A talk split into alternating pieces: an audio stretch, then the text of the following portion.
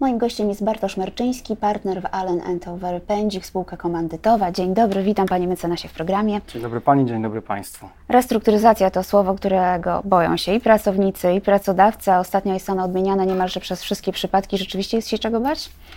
No, y, restrukturyzacja to jest proces naprawy czy proces poprawy, zazwyczaj związany z jakimś kryzysem, więc pytanie postawiłbym inaczej, że czy należy się bać braku restrukturyzacji.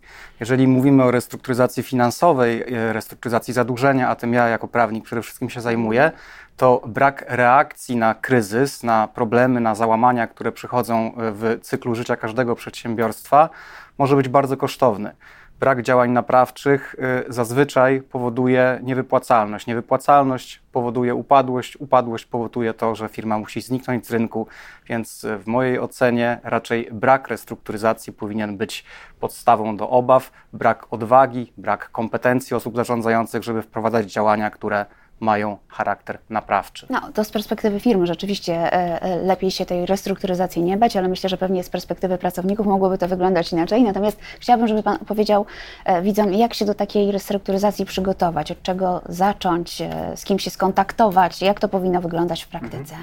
Myślę, że przede wszystkim ważne jest, jak w życiu, jak przy rozwiązywaniu każdego problemu, ważna jest ta, ten etap diagnostyczny. E, więc wydaje mi się, że przede wszystkim... jest chyba najgorszy, bo, bo, bo, tego się pewnie wszyscy boją, że a, jest źle, ale może za chwilę będzie jakoś lepiej. To będzie, mhm. Jakoś to będzie i, i tego jakoś to będzie y, musimy starać się jak najczęściej unikać, y, dlatego że jeżeli nie postawimy sprawy odważnie, nie zastanowimy się nad tym, nie postawimy tej pierwszej diagnozy, to rzeczywiście może dużo czasu upłynąć, zanim będziemy wdrażali środki zaradcze. Mhm. Wydaje mi się, że najważniejsze jest tak naprawdę to, aby odpowiednio skalibrować kulturę organizacyjną w firmie, tak żeby pracownicy, e, dyrektorzy różnych departamentów, którzy znacznie wcześniej widzą pewne sygnały ostrzegawcze mhm. o tym, że zaczyna być źle, tracimy udział w rynku, jest jakaś dekoniunktura, żeby mieli odwagę i żeby byli premiowani za to, że mówią zarządowi, że mówią osobom, które kierują przedsiębiorstwem o tym, co zauważają. Wtedy możemy zdiagnozować problemy znacznie wcześniej. Oczywiście super istotna jest, jest też jakość informacji finansowych, mhm. sposób prowadzenia księgowości,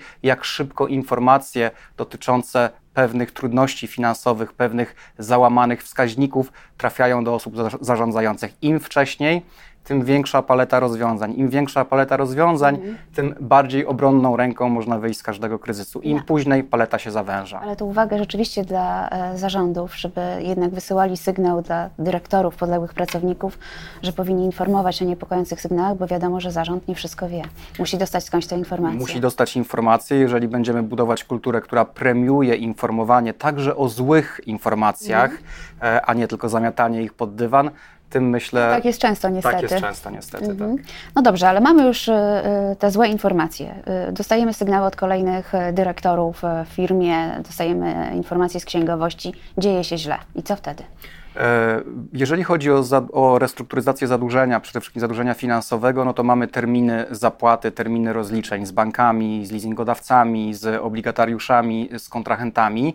E, najważniejsze jest to, żeby nie doprowadzić do sytuacji, kiedy zacznie się nakręcać spirala zadłużenia i najważniejsze jest też to, żeby zanim nastąpią terminy wymagalności, podjąć rozmowy z wierzycielami. Żeby podjąć rozmowy z wierzycielami nie w sytuacji, kiedy dług stał się już płatny, wymagalny, mhm. jest przeterminowany, dlatego że wtedy sprawa trafi w rękę na przykład pracowników Departamentu Windykacji, mhm. a nie tej części biznesowej, która ma jeszcze prorestrukturyzacyjne nastawienie. Więc ważne jest to, żeby z dużym wyprzedzeniem e, przewidywać. Na przykład mhm. za pół roku mamy dużą balonową spłatę kredytu. Mhm. Nie będziemy w stanie tej spłaty wykonać, więc zastanówmy się nad tym, jakie są rozwiązania, jakie są możliwości, jak możemy e, inaczej rozliczyć się z tym kontrahentem, z tym mhm. bankiem, z tym finansującym, czyli y, próba ułożenia z dużym wyprzedzeniem mhm. nowego harmonogramu spłaty i próba poszukiwania zgody naszych kontrahentów, naszych wierzycieli finansowych na to, aby taki nowy harmonogram wdrożyć. No właśnie mówi Pan, próba poszukiwania zgody, łatwo jest taką zgodę uzyskać, łatwo to chyba złe słowo, jest szansa, żeby uzyskać zgodę. Druga strona rzeczywiście, tak jak widzi Pan ze swojej praktyki, jest e, skora do rozmów, do, do, do gadania się? To znaczy tak, jest i tym bardziej skora do rozmów, im bardziej jesteśmy otwarci jako ten dłużnik i bardziej transparentni. Jeżeli przychodzimy do wierzyciela, szczególnie do banku, szczególnie do wierzycieli finansowych, z informacją, że zidentyfikowaliśmy pewne trudności w naszym, w naszym, w naszym modelu biznesowym, czy one są e, przejściowe, czy one są mniej przejściowe, to już jest rzecz e, osobna, ale mówimy z otwartością, mówimy transparentnie, mówimy przejrzyście. Zidentyfikowaliśmy problemy, na te problemy mamy pewne rozwiązania, chcemy z Wami te problemy omówić i chcemy, żebyście powiedzieli nam, czy takie rozwiązanie będzie dla Was akceptowalne, czy nie. Ale rozumiem, że idziemy i mówimy, że mamy pewne rozwiązanie. Nie mówimy, że mamy problemy i czekamy, co powie druga strona. Absolutnie nie, to jest nasza firma, to są nasi pracownicy, to są nasi kontrahenci, to jest często nasze dziecko, prawda? Więc my musimy pójść z rozwiązaniem. Jeżeli my tego rozwia- rozwiązania nie zaproponujemy, to zazwyczaj domyślnym działaniem wierzycieli, w tym wierzycieli finansowych, będą działania o charakterze windykacyjnym. Trudno oczekiwać jeszcze, na tyle nie jest dojrzały rynek restrukturyzacji w Polsce, że wierzyciele będą e, promowali sami rozwiązania restrukturyzacyjne. Zazwyczaj, jeżeli my nie mamy rozwiązania, to nie mamy też pomysłu na biznes. Jeżeli nie mamy pomysłu na biznes, to ciężko oczekiwać, że osoby, które pożyczyły nam pieniądze, ten pomysł na biznes będą za nas chciały realizować. Zapytałam pana, czy jest szansa dogadania się z drugą stroną, ale zakładam, że druga strona jest zainteresowana tym, żeby jednak odzyskać swoje pieniądze, więc jeśli przychodzimy z jakąś sensowną propozycją, to jest szansa, że się zgodzi. Druga strona będzie badała wiarygodność naszej propozycji i ta, to badanie wiarygodności jest super istotne. Ono czasami jest istotniejsze niż nawet e, sam wariant restrukturyzacji, który proponujemy. Żeby zyskać e, przychylność wierzycieli, szczególnie wierzycieli finansowych, musimy uwiarygodnić naszą propozycję, więc musimy wskazać, że po pierwsze ten model restrukturyzacji, który proponujemy, ma ręce i nogi, on się z czegoś bierze. Nie są to jakieś arbitralne e, e, wymysły zarządu czy właścicieli, tylko one są oparte na jakichś badaniach, na jakichś sensownych przewidywaniach rynkowych. Potem musimy pokazać, jak chcemy zrestrukturyzować zadłużenie. Czy konieczna jest redukcja w jakichś ekstremalnych sytuacjach, czy konieczny jest tylko pewien oddech, e, odroczenie. A jeżeli tak, to czy model finansowy, czy mamy w ogóle szczegółowy model finansowy, który jest przygotowany, który pokazuje, że spółka jest, jest w stanie to zadłużenie finansowe w tym nowym harmonogramie według tego, tych nowych terminarzy e, obsłużyć. Bez tego zaufania nie będzie zgody wierzycieli na e, restrukturyzację. To zaufanie możemy też zbudować e, w szczególności w podmiotach, które są e, w rękach e, małej ilości wspólników poprzez pewną tak zwaną kontrybucję wspólników, czyli zaangażowanie dodatkowe finansowe wspólników, czy to przez pożyczkę, czy przez dokapitalizowanie, czy wręcz przez powrót osób, które niegdyś były zaangażowane w zarządzanie, ale teraz już są trochę na tylnym siedzeniu, powrót do takiego codziennego zarządzania i postawienia ponownie firmy na nogi. No, opowiada Pan, że trzeba przygotować mnóstwo rzeczy. Teraz pytanie, czy firma jest w stanie sobie sama z tym poradzić i przygotować ten plan? Czy to jest moment, kiedy powinna zaangażować jakiegoś specjalistę, który podpowie jej, co mogłaby zrobić, patrząc na przeróżne wskaźniki finansowe, na to, jak sobie radzi na rynku? E, e, za- Zazwyczaj firma nie jest do tego przygotowana, no bo robi coś innego, ma zupełnie inny segment rynku, w którym pracuje. Od tego, żeby wspierać firmy w takich sytuacjach są, e, są doradcy, począwszy przede wszystkim od, doradcy, od doradców transakcyjnych, doradców finansowych. Nie myliłbym tutaj tego terminu doradca finansowy z doradcą restrukturyzacyjnym. To nie są te same To osoby. nie są te same osoby. Doradcy restrukturyzacyjni to są osoby, które mają odpowiednią licencję i mogą pełnić funkcje w postępowaniach sądowych. E, I zaraz do tego przejdziemy, jakie są modele restrukturyzacji. Natomiast doradcy restrukturyzacyjni to są e, e, niegdyś syndycy, którzy mieli licencję syndyka. Ten etap, o którym rozmawiamy, to nie jest etap, kiedy jest nam potrzebny doradca Jeszcze nie, restrukturyzacyjny. jeszcze nie, jeszcze nie i on może być w ogóle niepotrzebny, dlatego że ten najbardziej udany model restrukturyzacji, jak pokazuje praktyka, to jest restrukturyzacja pozasądowa, restrukturyzacja cicha, restrukturyzacja, która nie jest nagbaśniana, k- gdzie informacji nie znajdziemy, e, nie znajdziemy e, w mediach, taka, która w zaciszu e, sal konferencyjnych po prostu jest wypracowane rozwiązanie. Więc po pierwsze doradca finansowy, który nam policzy, który nam wyliczy, który nam stworzy szczegółowy model finansowy.